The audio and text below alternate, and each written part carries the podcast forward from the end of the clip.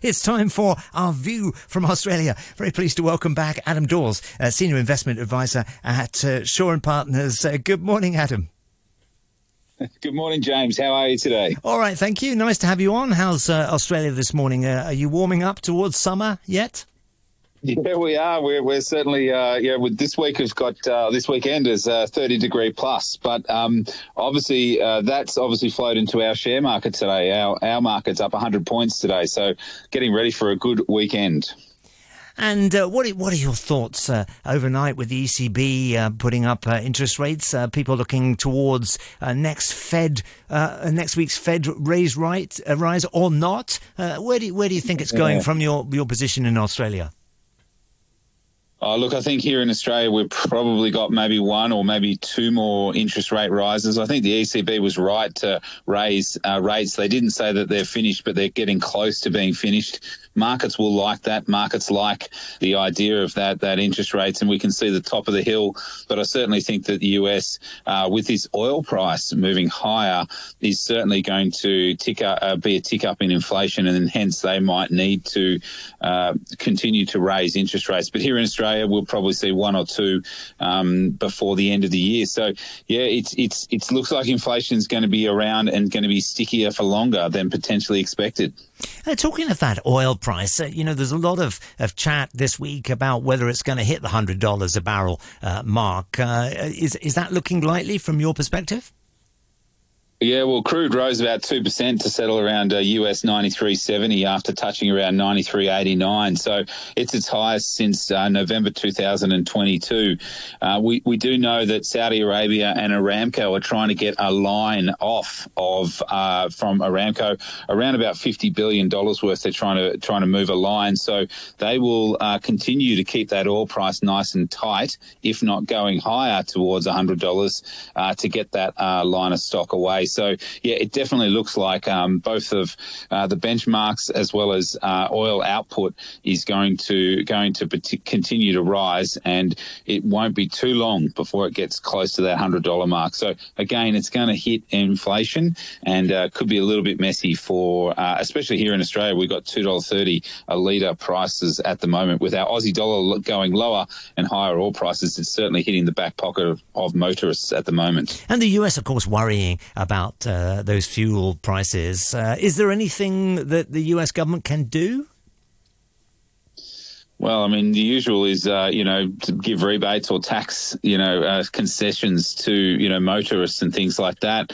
But uh, we did see over the over this week France actually saying that they're going to stop concessions for motorists, but then start to tax the highway operators or the or the road toll operators uh, to, to continue to get that money coming in. So, look, I think the US government certainly uh, we're coming into their winter, so lots of oil heaters that they have, and they will continue to sort of suck up the oil as much as possible. But yeah, the US has got a hard job to try and uh, uh, temper that, infl- that inflation as oil prices do rise.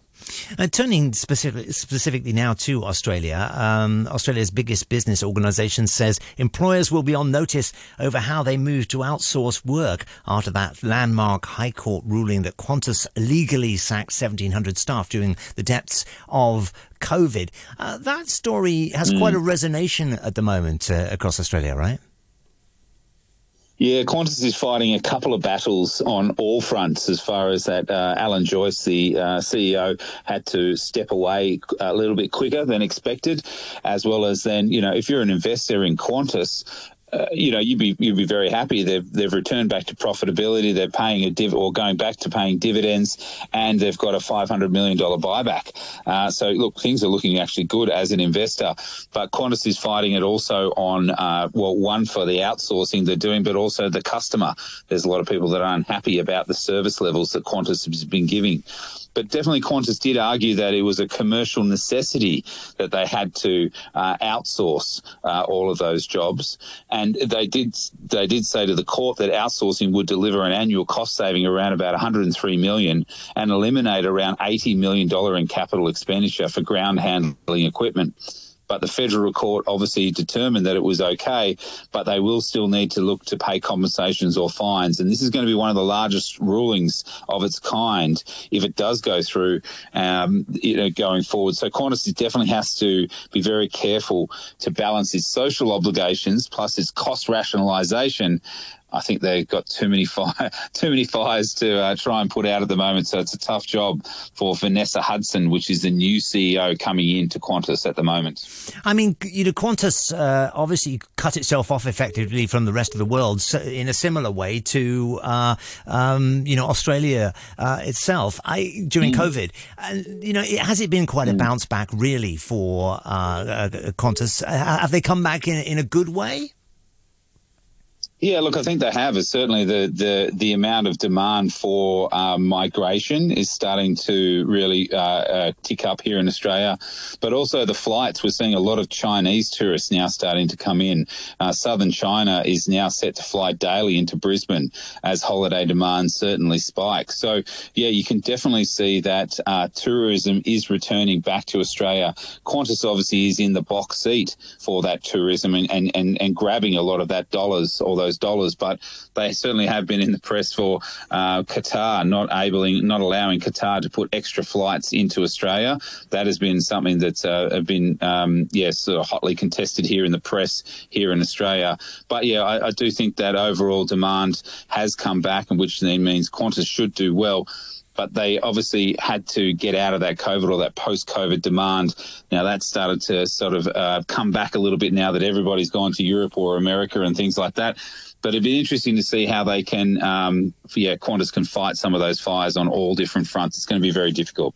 Interesting to hear that China Southern uh, is uh, going to be uh, flying into Queensland. Um, uh, you know, the, the mm. links, as we were saying earlier on in the show, between China and Australia are strong. And it is kind of vital for Australia's economy that you do get those uh, Chinese tourists back, right? Mm. Yeah, absolutely. The you, you, you, well know that obviously Australia has a, a population of 28 million. Um, you know, but uh, one city, if they open up one city in China, that's the population of Australia that could you know basically come hmm. to uh, to here as far as tourism. So it's it's a huge um, for international visitors. But you know, Queensland is probably their biggest source of international visitors before the pandemic, and that accounted for about 400 or 500,000 Chinese travellers, which contributes around just to Brisbane alone or to Queensland about 1.6 billion dollars uh, as as that comes through. And we do have the 2032 games coming up as well. So um, all of these things are going to set up Australia. We're starting to see that uh, that holiday demand starting to come through, and migration is also starting to come back. So it's a real positive for Australia uh, at the moment. Uh, turning to other subjects, Master Builders Australia has forecast that the construction industry will fall well short of the federal government's revised target of 1.2 million new homes over the next five years.